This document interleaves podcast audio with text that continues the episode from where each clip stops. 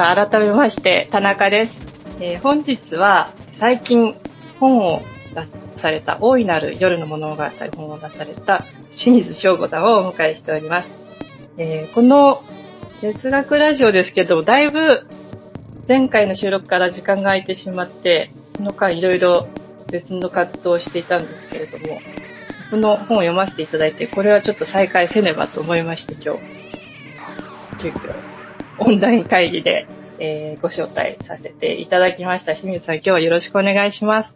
あ、清水です。よろしくお願いいたします。はい。えっと、ちょっと最初に清水さんがどういう方なのかということをご紹介したいんですけれども、えー、イギリスのオーリック大学哲学科で、えー、博士号を取得された後、日本大学研究員、東京大学特任助教、えー、それらのお仕事を経て、え立教大学兼任講師を務めていらっしゃいます。他にですね、目黒の哲学カフェで毎月進行役として哲学カフェを開催されていらっしゃったり、NPO 法人子ども哲学大人哲学アーダコーダという団体があるんですが、そちらで子どものための哲学のイベントを不定期で開催されていらっしゃいます。こちらのイベントなんかも最近はあのオンラインで開催されていらっしゃるということですが、大学に限らず、あの大学の中、外、いろんな場所で哲学対話の進行役を務めていらっしゃるということで、えー、清水さん、今日はよろしくお願いします。あ、よろしくお願いします。楽しみにしてました。あの、ありがとうございます。えっと、大いなる夜の物語自体は、どのぐらいの構想をかけて、時間をかけて書かれていらっしゃるんでしょうか？こういうお話をこう、ちびちび書き始めたのはもう随分前で、うん、もうかれこれ20年前ぐらいからいろんなものを書き溜めてたんですね。うん。それで書き溜めて書き溜めていって、あの、まあ、大きなものを一つにまとめて書こうとは全然思ってなかったんですけど、その東大時代にお世話になってた小林康夫先生っていう方が、あの、もっと書いてごらんよって、100書いてごらんよっておっしゃったんですね。お100個書い、この調子で100個にしてみなよって。まあ、数十はあったんですけど、100個書いてごらんよって言われて、100書いていくうちに、あ、ちょっと、本を書いてみたいなっていう気持ちが出てきて、うん、そういう細かいお話をいろいろつなげて、大きなお話にするということをやってみたいなと思って、でそうするうちになんか、編集者の方と出会ったり、まあ、長井仁先生に応援していただいたりとかいろいろあって、それで物語を大きく作り始めると、なんだか神話の力を借りてっていう感じが、の言葉がふさわしいですかね。なんか、あ、神話ってやっぱりすごいんだなっていう、こう、神話のモチーフがいろいろ出てきますけど、あの、そういうものを使うとスルスルスルスルこう、繋がっていってしまって、あ、できちゃったなっていう感じですね。大きな物語を書いてたの自体はだいたい2年ぐらいです。ああ、そうなんですね。はい。構成自体が今100個書いてごらんよって数字の話が出てきましたけれども、41の謎から構成されていて、最初の1番目の謎がまた42番目として戻ってくるような形になっている、ちょっと不思議な構成をあの体験できる本ですよね。なんかあの、私自身もこんなに謎のバリエーションを清水さんがお持ちだったっていうことを、あの、清水さんご自身のことはこう、長く存じ上げていたんですけれども、謎のバリエーションについた本で初めて知ったところで、とっても新鮮に読ませていただきました。ありがとうございます。なんかあの、社会人の成り立ての二人の視点で書かれているのも、とってもこう、今からこう、社会に出ていく人たちにとっては、共感を持って読んでいただけるんじゃないかなと思うんですけども、清水さんご自身が20代前半ぐらいの年にお持ちだった謎も含まれてるっていう感じなんですかね。あ、たくさんそうですね、含まれてますね。うん。はい。ちょうどこれ、こういうお話を書き始めたのが、自分が20代前半の頃ああ。そういう頃に得たヒントとか話の種みたいなのはすごく含まれてます。じゃあ仕掛けも10年、20年ぐらい、この謎を温めていらっしゃったっていう感じですね。あ、本当にまさにそうです。はい。ね、謎のバジエーションもそうなんですけれども、ちょっと、こう、特徴的というか印象的だったのが、視点がいろいろ変わるっていうところで、はい、あの、主人公の視点のことを、ポイントオブビュー、POV って、あの、言ったりすると思うんですけど、最近だと、はい、YouTuber とか動画制作をしてる方とかも気にする言葉みたいで POV っていう。あ、そうなんですか。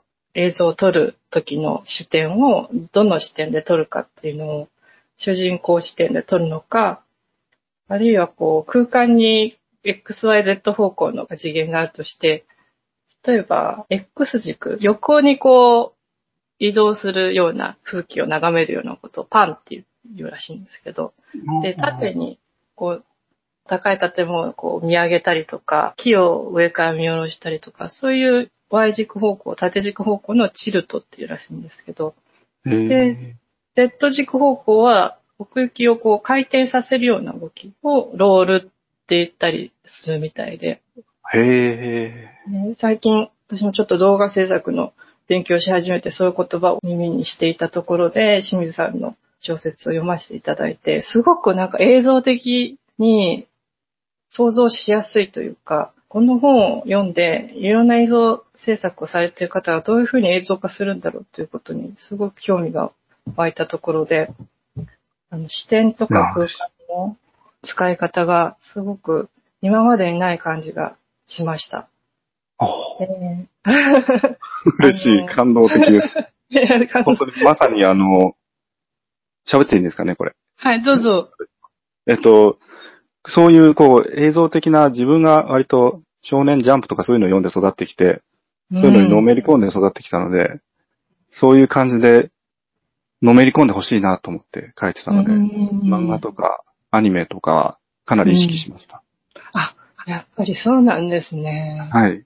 その、なんでこういう描写が新しいって感じたかっていうのも自分でもちょっといろいろどうしてなんだろうっていう疑問があったんで考えていたんですけれども、多分今までの哲学書とか、哲学をモチーフにした物語っていろいろあったと思うんですが、こう、活字の中で組み上がっていくロジックを中心に書かれているものが多くて、何か視点とか空間っていうものを、こう意識的に強調しているものっていうのはすごくなんか現代的だなと思って、今、私たち自身もそうだと思うんですけど、あの、本を読んでる時間よりも何か映像を見ていたり、YouTube で何か勉強していたりって時間の方が長くて、何かこう、動いているものを誰かの視点を借りて学んでいくっていう時間が多いかと思うんですけど、そういう習慣とか日常の楽しみ方とこの物語の世界がすごくマッチしている感じがして、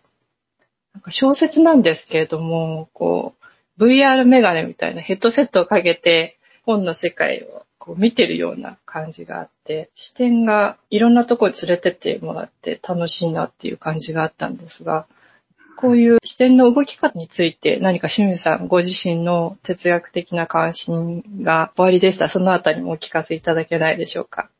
あ、今お話をお聞きしてて、すごく面白いなと思いましたね。現代、私たちは視点を、人の視点を借りるっていうことをすごくやってるんじゃないかっていう。うん。うん、どうしてそういう世の中になってきてるんだろうっていうのも不思議ですね。うん、どうしてそんなことができてしまうのかっていうのは不思議なんですけど、私自身はこの本の中で中心的に扱われている謎の一つっていうのが、どうして私はこの人間として生きているんだろうっていうところが一つ大きな謎なんですね。どうして私はこの人間として生きてるんだろうっていう時に、その謎っていうのはこうも言い換えられるんですね。どうして視点というものがここにあるんだろうか。ああ、面白いですね。その転換が面白いですね。はい。そういうことなんですよね。はい。で、さらに不思議なのは、この視点っていうのは、おそらくですけど、ずっと続いてきてるんですよね。生まれた時から。同じ人の目のところにあるんですよね。うん。清水翔吾っていう人の目のところにずっとあるんですよね。うんで、それを元にして、他の人の視点を借りたりするわけですよね。うで、借りたりん。するときには、ちょっとその人になってるわけですよね。うん。うん。視点を借りるっていうのはちょっとその人になるっていうことで、これ、そうですね、田中さんおっしゃったように面白いところだと思うんですけど、まあ一つ不思議なのはずーっとどうして同じ人間として続いてきちゃってるんだろうっていうのはとっても不思議ですね。そこまではあの、この本の中では書いてないんですけど、こんな視点なんていう、合ってないようななんか点みたいなものとか、うん。なんだか、なんであるのかわからないようなものが、なんでそこまでして、こう、持続しているんだろうかっていう。視点の持続性ですか？ですね。こんな儚さそうなものが、よく42年間も続いてきたなっていう実感があります。まずなぜそこに存在し得たのかっていうことと、それがなぜ続いてきたのかっていうことですね。そうですね。まさにそうですね。うん。ははい。これはあの、いこの謎についてすごく共感してくれる人がよく言うんですけど、毎朝起きるたんびにまた自分だったっていうふうに、ちょっと感動するっていうか。これ移動してても構わないわけですよね、本当に。視点を借りることができる以上、移動もできるかもしれないですもんね。そうですよね。うん。なぜか戻ってきちゃいますよね。戻ってきてるんですよね。一回消え、消えたかのようで戻ってきてますね。うん。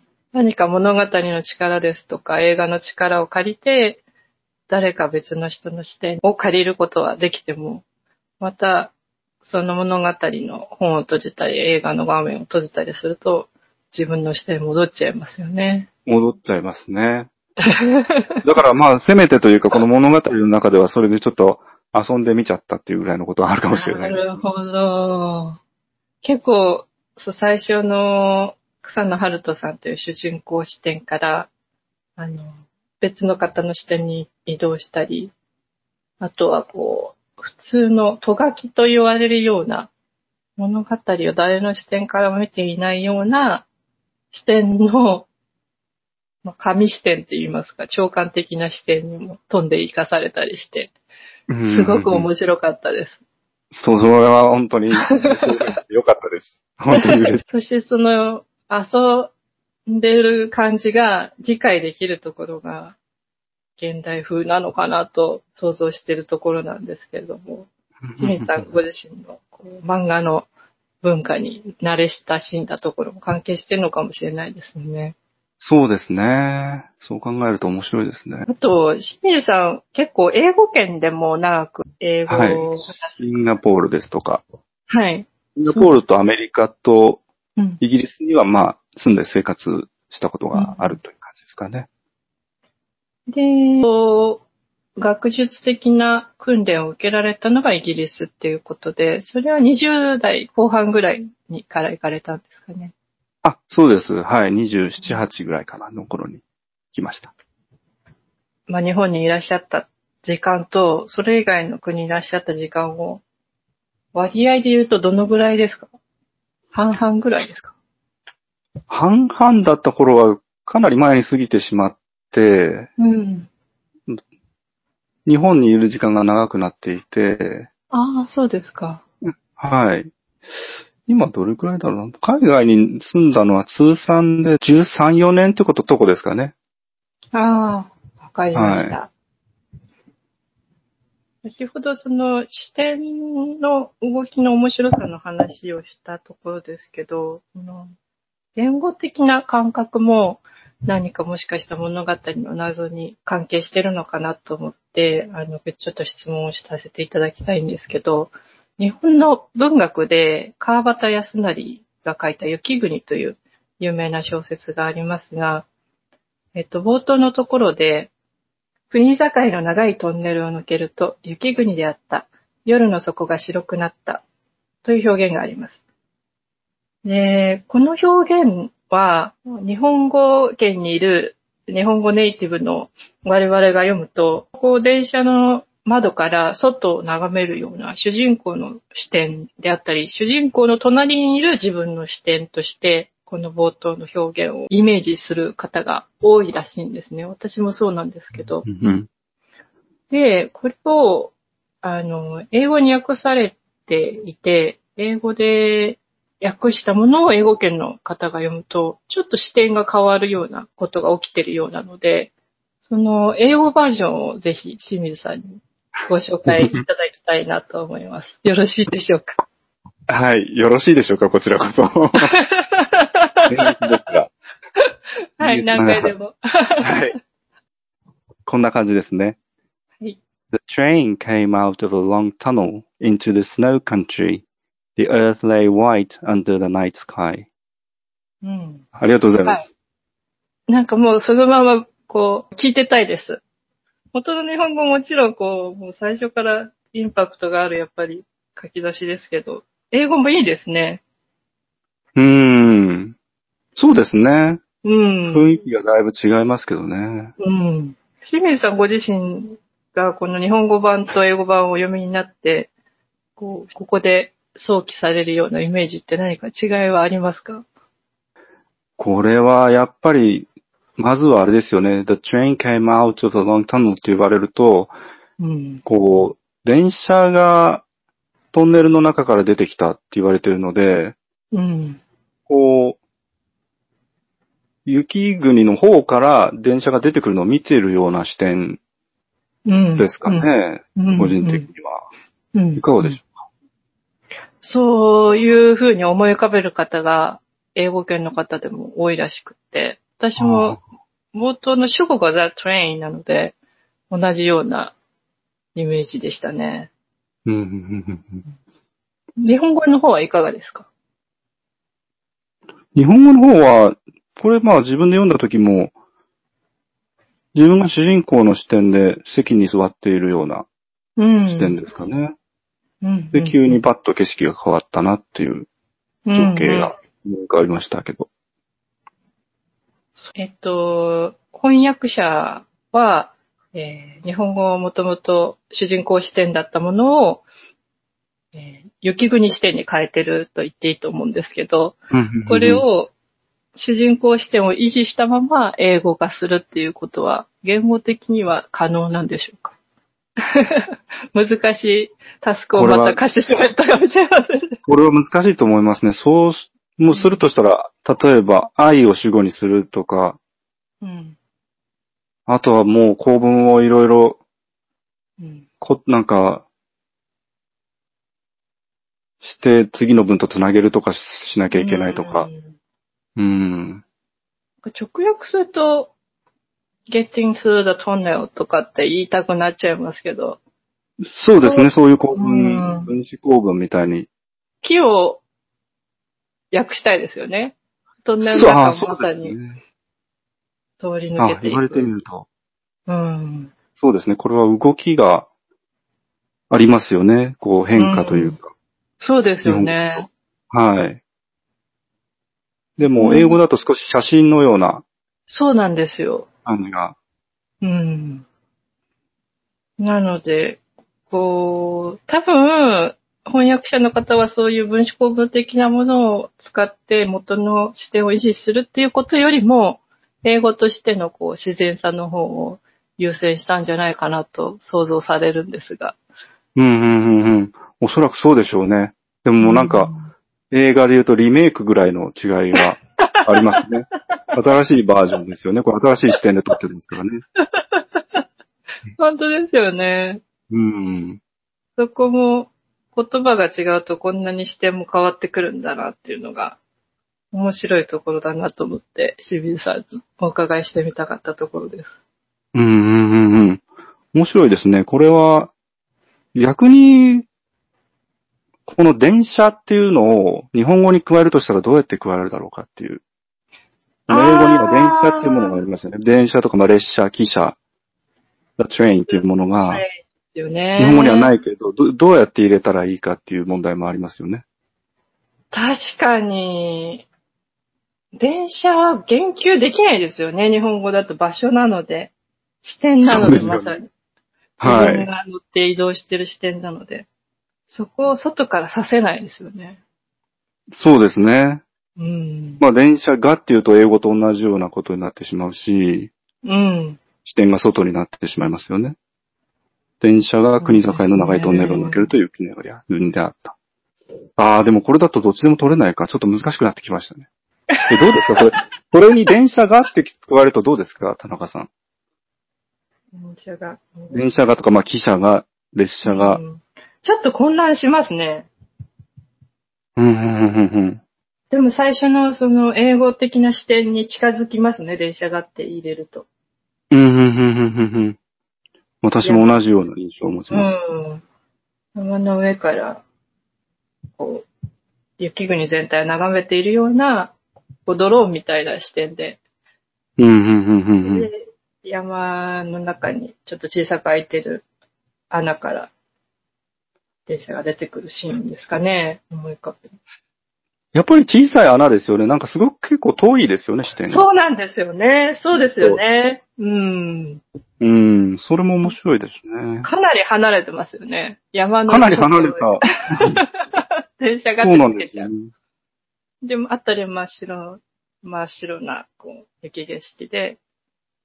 でも、この日本語で雪国であったっていうところが、そこまでは雪国であることを知らなかったのに、抜けた瞬間に雪国であったっていうところが、その視点だとちょっと、こう、矛盾が起きるっていうか、うん、うん、うん、うん、そうですよね。うん、光のこう、バッて暗いところから真っ白に変わる変化みたいのが、この描写だと、うん。そうですね。いや、まさにそうですね。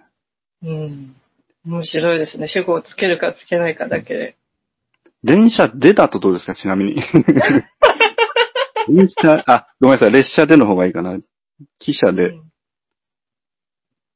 あ、そうですね。まだガよりはまだ、こう、最初の主人公視点が維持できそうですね。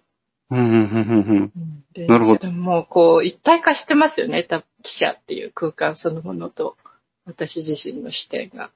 なるほど、そうですね。うんそっか、汽車というものと一体化してしまっている。ないっていうことで、その主語のそうですね。うん。え、すごく不思議な、不思議な言語体験をしてるんですね、これって。そんな一体化って、リアルではないですよね。うん、一体化ができる、むしろ日本語的な特徴が活かされてるのかなっていうところがありますよね。そうですね。で、やっぱり列車があってないことによって、やっぱその、汽車自体と自分が一体化してるような一体感っていうのが、実は体験できてるっていうのは、田中さんをしてると思いました。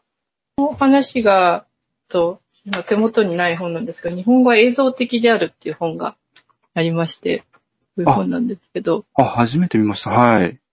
これは自体もとっても面白い本で、最近私もあの読ませていただいた本で、自閉症の療育の専門の先生が書かれている本で、うん他の言語と比べて日本語は映像的で、あの POV というか主人公の隣視点で理解するような特性があるんじゃないかっていうことをずっと書かれている本なんですね。はでこれをちょっと読んだ後に清水さんの物語に連れて行っていただいたので、あのそこもありつつ、すごく面白かったですね。あ。いやー、田中さんすごく不思議な文脈でこれを、これに手に取ってくださったっていうのが、とっても嬉しいです。はいもうい、この話ちょっとツイッターでもしたんだけど、読み終わった後も結構不思議なことが起きて、皆さんちょっと最近のニュースなので覚えてらっしゃるかもしれないんですが、7月2日ぐらいに、あの、空をこう、明るく照らす火球それがこう、各地で観測されて、で、7月13日になったらそれが、あの、正体が分かったっていうニュースが流れまして、千葉県の津田沼っていうところがあるんですが、それ、そちらに落ちた隕石が落下したことを、うんその落下のシーンをみんな7月2日の段階で見ていたっていうニュースが流れていて、で清水さんの、あの、物語読み終わった直後に、7月13日にこのニュースを読んでいて、それもすごく不思議な体験で、物語の延長をまだ生きてるかのような、あの、描写があったので、この話をちょっと、あの、触れたいんですけれども。いやー、不思議ですね。いや、これ、ニュースであった時も私も不思議に感じて。それで、そしたら、田中さんが今読み終わったっていう風に来たから、ああってこう、来ましたね。その、まあ、雪国の話ともつながるかもしれないんですが、PR タイムスというところで発表された国立科学博物館からの隕石落下についてのニュースを、それもちょっと清水さんに読んでいただきたいなと思って、お願いさせていただいておりました。はい。よろしいでしょうか？はい、お願いします。じゃあまた、再び。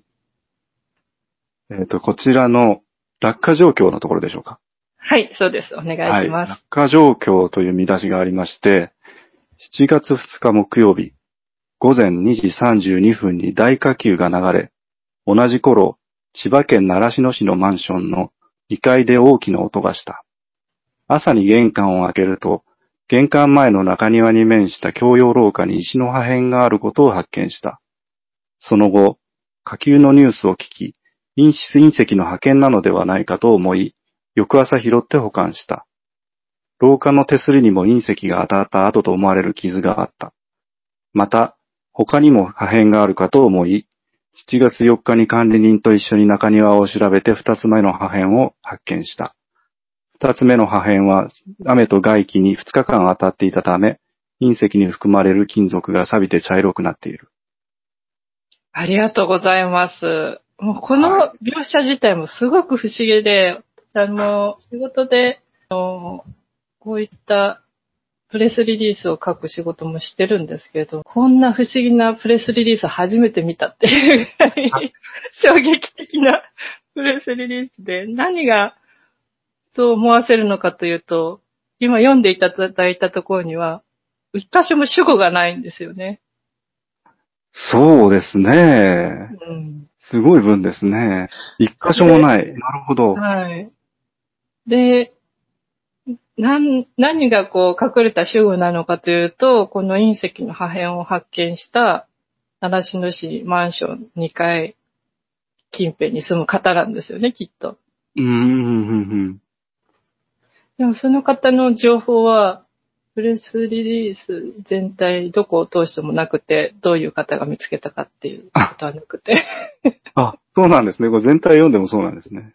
そうなんですよ。でも、発見された方例の言及はないけれども、発見した方の視点を借りて、隕石がどこにあって、どういう色をしていたかっていうのがわかるっていう表現になっていて、すごいプレスリリースだなと思いました。今までで一番ぐらい。一番、これは、もうこのニュースで、この文体を選ばれた方、すごいなと思いますね。確かにこれ今、今私も読んでても不思議な気持ちになりましたね。なんか、こっ追体験してるような。そうなんですよね。気がしましたね。うん。で、多分その7月2日に大火球が流れのところは、この発見された方が見ていたかどうかはわからないんですけど、うん、流れってとこは事実の描写で、で、同じ頃、千葉県習志野市のマンションの2階で大きな音がしたって。すごいですよね。そう、まあそっか、出だしからして同じ頃ってこう、もう始まっちゃってるわけですね。うん、始まっちゃってるんですよ。もうこれ映画で君の名はとかそういう感じがしますよね。これを映像化するとしたらいろんなやり方があるなっていう感じがするんですけど。ああ。うん。大きな音がしたところを聞く私がいるわけですよね。そうですね。音がした。うん、聞こえてますね、私に。不思議ですね。不思議なんですよ。この七代市のマンション2階で住む方の体験を追体験してるような感じがして。どんな人か全くわからないですけど、そうですね。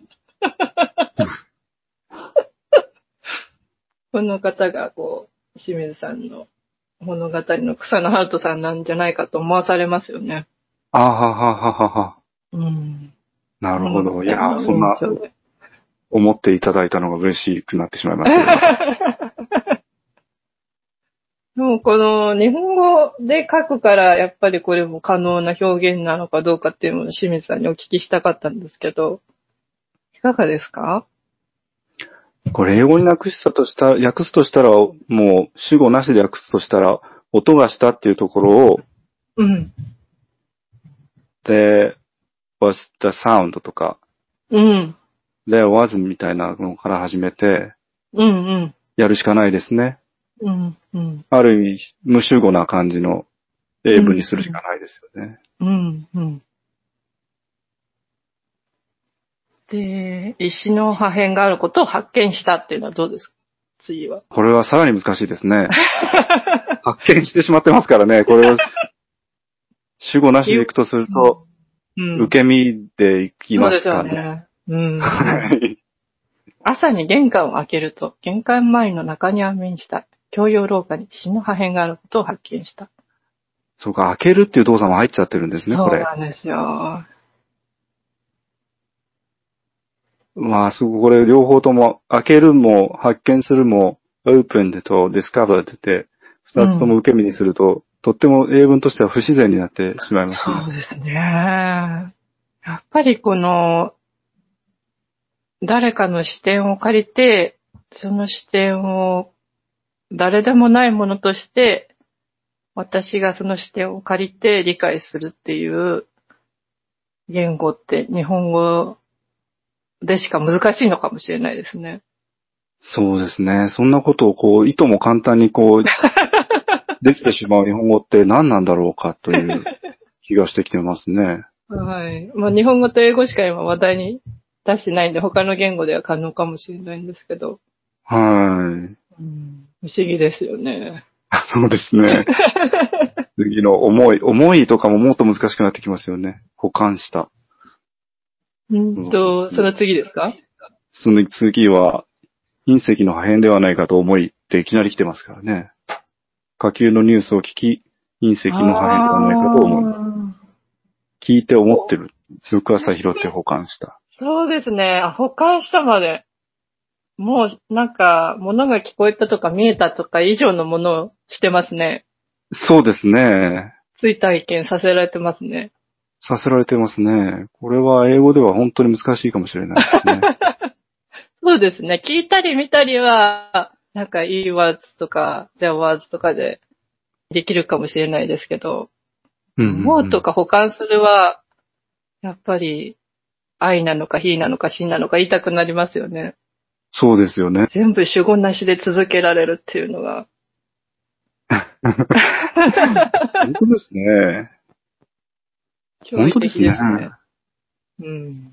で、こう、ずっと、その手元にある隕石を見ているっていう気持ちになりますよね。そうですね。言ってみれば、その主語があるはずのところを、なんなんか、私自身が埋めてしまってるっていうような、そそういう読み方ですよね。そうですね。あえて主語を入れるとすると、なんか私とか僕とかそんな感じですよね。そうですね。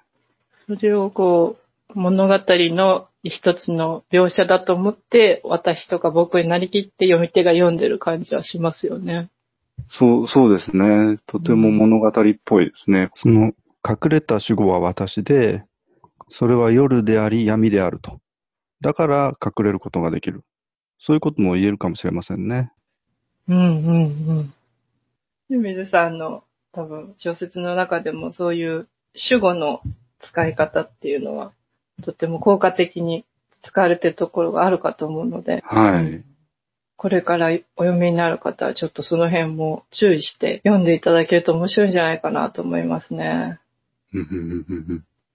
だってあの、ちょっと今見つけたところで読みますと、33ページ謎その7ですね。はい、33ページ。はい。これもちょっと最初読んでいただいてもよろしいですか？急で申し訳ないですけど。最初からですね。しばらく歩いていると、広場のようなところへ出た。広場に面していろんな建物がある。とんがり屋根の建物が広場に影を落としている。太い柱がいくつもついた建物もある。人はまばらで、荷車が一つ止まっている。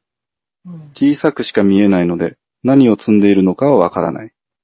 うまく歩けるようにはなってきたけど、見えるものはまだ全部小さいままだ。うん。ああ、確かにそういう意識で読んでみると。うん。まさに、主語がない。ないですね。やっちゃってますね、これ。これ全然意識してないです、書いてるときは。しばらく。で、そう自然とやっちゃうもんですね。うん。この、抽象的なものが小さく見えて、具体的なものが大きく見えるっていう謎に関わるところだったと思うんですが。そうですね。うん。ここも面白いです。主人公の視点を借りると、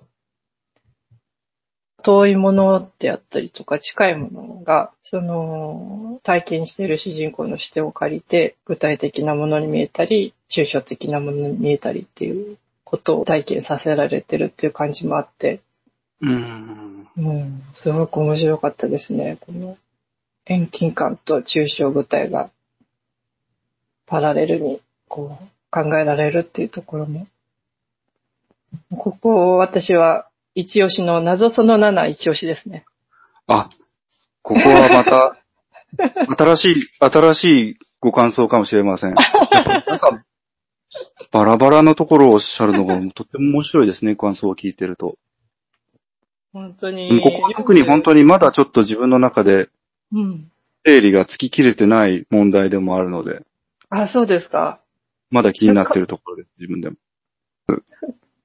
多分あの、今おっしゃってくださったように、41の謎があるので、読み手によってこう引っかかるところが様々だっていうところも、この本の特徴の一つなんじゃないかなと思うんですけど、体験されている感も違うと思うので、そういう感想を聞くっていうのも面白いですよね。とっても面白いですね。こあ、この人はここなんだ、という感じで聞けるんですよね。あと、そうですね、今、視点の話と言葉の違いの話をお聞きしてきたところなんですが、あの宇宙の話がよくテーマとしてであの物語の中で出てくるんですけれども、はい。こう哲学の人に限らず、宇宙物理学の人も哲学的なこう謎の継承の仕方であるとか、そういったものはもう終わったものとして語られる方も多いですし、逆に哲学の方が宇宙物理学の話を聞いても何かこう限定的な話をされてるように解釈される方も多いので、哲学的な物語の中で宇宙物理学で分かっていくことが参照されてるっていうのはすごく面白いなと思ったんですけども、何か清水さんご自身が最近の先端的な宇宙物理学の中で分かっていることを参考にされたりもしてらっしゃるんでしょうか？そうですね、あの、僕自身すごく宇宙物理学の話が好きで、っていうのはまあ、うん。宇宙の話が好きだから、哲学をやるにしても宇宙のことを考えるし、科学の話も気になるしという感じで、うん自分の中では、こう、緩やかに繋がってる感じがあるんですね。で、最近でやっぱりこの本を書く上で特に意識したのは、あの、マルチバースっていう考え方ですかね。宇宙がこの宇宙以外にもたくさんあって、うん。とかそういう考え方ですよね。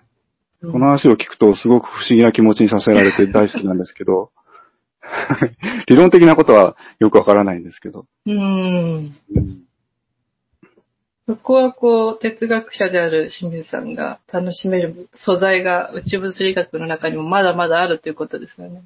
あ、ある、ありますね。あの、例えば、う表と裏とか内と外とか、さっきちょっと田中さんがおっしゃったような、あれ、その、次元の軸ですかね。この三次元の軸、それぞれの軸ですとか、そういうことはすごく関心があって、哲学的にも扱って、実は今、本を、本を書こうとしてたりするんですけど、左右の軸と左右について。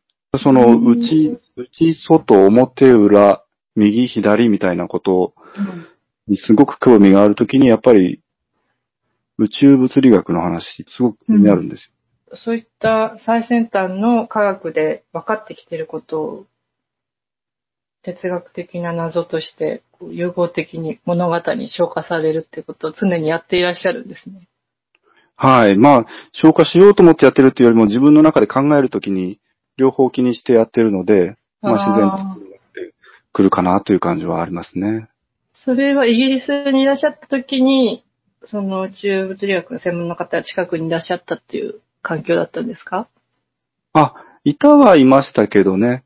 うん、でもその人とはあんまり科学の話はしなかったかもしれないですね。へむしろ、あの、先生でお世話になった先生がとっても科学、物理学とかそういうことに興味がある人で、うんうんうん、そういう人、そういう向こうの先生とはよく話を聞いて、ああ、こういうふうに哲学者を考えるんだっていうふうに、まあちょっとそういうそこで学んだのかもしれないですね。哲学的に考えるときにもやっぱり科学で分かってることって、もちろん尊重しなきゃいけないんだよという、まあ、こうやって考えればいいのかっていう感覚は、そこで学んだかもしれないですね。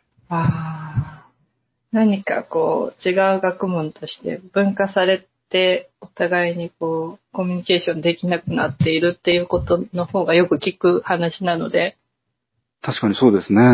うん、とっても残念ですよね。関心はすごく共有してると思うんですよね。そうですよね。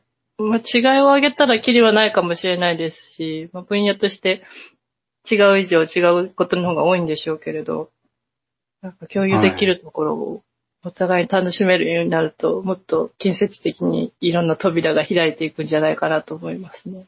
そうですね。まさに、まさに共有できる一つ大きなものは謎だと思うので、うん、そこを共有していきたいですよね。うねうん。確かに。謎の人格をはっきりさせるっていうところは一緒にできるかもしれないですね。本当にそうだと思います。うんじゃあ、これはちょっと日本のアカデミアの悪い特徴かもしれないですけど、分化された者同士、こう、あまり話ができなくなってるっていうところは、そこがもしイギリスの環境が違う環境だったんであれば見習いたいところですね。うんうんうん。イギリスでも似てるかもしれないですけどね。あ、そうですか。細分化が進んでて。うん、でもそれぞれの分野の中にやっぱり多分野に興味がある人っていうのがちゃんといて、うん、うん、そういう人に出会えたのはとても良かったですね。うん。何かこう、素人目線で言うと、そこまでこう、分野の違いを意識して、何か自分が持った謎を、どの分野が解決してくれるのかっていうのは、最初は皆さんわからないものだと思うので、うん、うん、なんか清水さんのような方の助けを借りて、ガイドしていっていただけたら、すごくありがたいと思いますね。ああ。いいですね。やりたいですね。あの、しかし、ゼロから始める哲学対話っていう本にちょっと文章を寄稿してるんですけれども。ああ、そうですか。ここでは宇宙と存在っていうセクションを担当させていただいてて。おー、面白そう。はい、それはあの、一般向けの本なので、関心がある方はちょっと見ていただけると。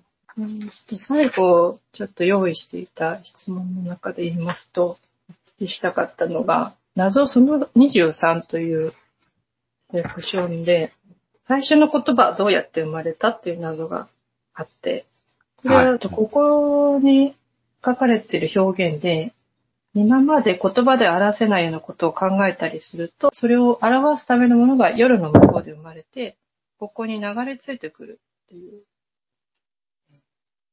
表現があって、すごく美しいなと思って、私自身もこういうインタビューさせていただいて、今まで表現されていなかった言葉で言語化されていなかったことを、こういう場所で聞けるっていうのが、とてもこう、やりがいがある、楽しいことなので、それがこう、哲学者と一緒にできるのが、いつも毎回本当に刺激をいただいているところなんですけれども、もう、清水さんにとってこの、新しい世界に対する謎とか言葉っていうのはどういう時に生まれるものなんでしょうか？これ、この文章を書いたこれ文章が思い浮かんだ時のことはよく覚えていて、あの、実はこれあれなんですよね。一人で考えてて、新しい言葉が生まれるっていう体験をした時じゃなくて、誰かと哲学カフェなんかで哲学対話をしている時に、まあこれ今も対話だと思うんですけど、田中さんと僕との二人の。まあこういう時に、ふっと新しい言葉が生まれてくるっていう体験がすごく念頭にあったんですね、これを。この文章が思い浮かんだ時は。なんか、哲学カフェとか子供と哲学をしている時に、なんか自分がこう波打ち際を歩いて、なんか貝殻探しをしている人のような、なんかそんなイメージを思い浮かんだんですよね。どうですか？どうですか？っていやいいなと思いました。うん、あの、そういうふうに自分ではイメージしきれないですけれども、描写されたイメージをこう感じて、確かにそうだなっていうのが、わかるところがあって、素晴らしいなと思って、この謎23は本当に素敵だと思いますね。でもこう、波打ち際にこう、機械柄が光っているように新しい言葉が流れ着いて、気に入ったものを拾うっていう、そういう感じの哲学カフェでの体験をされていらっしゃるっていうのが分かって、清水さんが進行役をされて哲学カフェには皆さん安心して 身を任せて楽しんでいただけるんじゃないかなと思いますので。はい、まあ、あの、相性はあるかもしれませんけど、嫌いはもしかしたらあるかもしれませんけど、ぜひ、うん。お会いしたいですね。はい。一度お試しで？お試しに。お試しで来ていただけるととても喜びます。また、あの、今後の計画されていらっしゃる、あの、イベントの情報などもリンクでご紹介したいと思いますので。あありがとうございます。ご参照いただけたらと思います。他は、えっと、清水さんのインタビューを、あの、読める場所もこれから出てきそうですけれども、今月の25日に発売される雑誌のクロワッサンという雑誌で、えー、清水さんのインタビュー記事が出版されるようですので、ぜひ本屋さんですとか、いろんな場所でお見かけになった方、手に取っていただけたらと思います。あ、ありがとうございます。よろしくお願いします。何か哲学の表現ってこう論にして発表するっていうこと以上に物語として謎を他の人とたくさん共有していくっていうのはすごく本来のあり方に近い感じがするので。いや、嬉しいですね。はい。やっぱり謎、遠いなんですよね。哲学の命って。うん。うん。問いが受け継がれるから、こう哲学が生き残ってきたので、そういうものをやっぱり共有して、楽しいですよね、話してて。あの、問いについて、謎について。他の人にも分かるような形で、こう、ここにある問題を見てくださいっていうことが、まず最初のステップになると思うので。うん、うん、なんか、私も哲学専攻の学生だったので、論文にする苦しさとかわかるんですけども、洗練された文章を自分のこうアカデミックなキャリアになるように完成度高めてっていうところも本当に大事なところだと思うんですけど、なんかもっと一般に広く分かりやすく広めていくっていうところも同時にやれたらすごく分野としてもいいことだと思うので、清水さんには期待しています。いやいや、ありがとうございます。で、あの、これを聞いてくださってる方が、ぜひ、清水さんの大いなる夜の物語を手に取って、また気になる謎を他の方と共有できるような時間につながったらとっても嬉しいので、ぜひまずは手に取ってお読みいただけたらと思います。はい、ぜひぜひよろしくお願いします。清水さん、今日はどうもありがとうございました。あ、田中さんどうもありがとうございました。とっても楽しかったです。ありがとうございます。ありがとうございます。